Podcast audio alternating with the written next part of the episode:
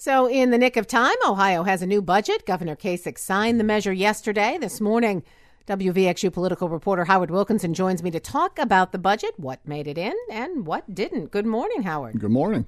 So, the governor didn't get everything he wanted in this budget. No, no governor gets everything he wants in a budget. E- even a governor like Governor Kasich, who has a, a solid majority of his own party in, in the legislature, no, no one gets everything he got uh, he he didn't get quite the income tax cut that he wanted. Uh, he, he did get an increase in the sales tax, but he had wanted to expand it to a lot of goods and services that had not, never been covered by the sales tax. Uh, that wasn't done. And one of the major things that he did not get was uh, he wanted Medicaid expansion for about 366,000 uninsured Ohioans under Obamacare and uh, the the legislature specifically rejected that in the budget. Now he took action though. He has a line item veto, right. and and while he couldn't add that expansion in, what did he cut out? Well, he he did cut that out of the budget. That he uses line item veto on Medicaid expansion, and basically he was sending a message to the legislature saying, "Look." This money is not going to come until January 1st, and the legislature would have to act to accept it. Let's talk about this.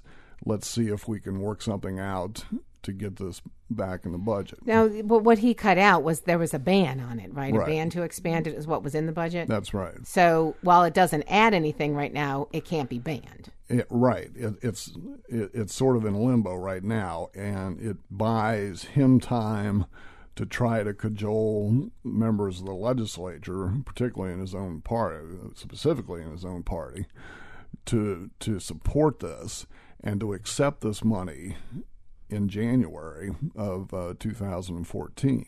What do you think his chances are of getting that through? Well, I don't know. I mean, it's hard to tell. It, it, it's not that many votes that he needs. I mean, you know, he needs to probably pick up the phone and, and, and talk to legislature, legislators individually he always sold the thing as a moral issue. I mean, he actually talked in biblical terms, you know, that we need to take care of the least among us. And uh, he'll continue that kind of rhetoric, but he'll also, I'm sure, you know, be negotiating with uh, the House leadership and the Senate leadership to try to get this thing through. He also um, was encouraged to use the line item veto related to some abortion legislation that was in the budget. Yes, he didn't do that. He did not. Uh, he kept those provisions in the uh, fetal heartbeat.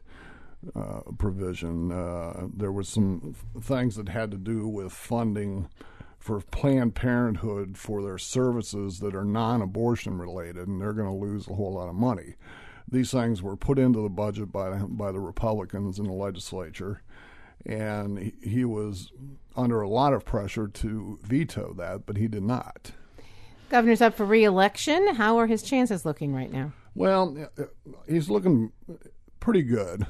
Uh, Quinnipiac University had a poll last week that had him at 54% approval rating, which is not bad. That's pretty good anytime you're over 50% uh, and you're facing reelection, which he is uh, in 2014, uh, you're in good shape. Uh, the same poll also showed that Ed Fitzgerald, the Democrat who's announced that he is going to run against uh, uh, Kasich, is pretty far behind. It's a 14 percentage point gap between him and Kasich at this point. Now, with the election not till 2014, does it even matter how good he looks right now? Uh, yeah, it matters the fact that he is at the highest level he has ever been since he has uh, been governor in terms of job approval.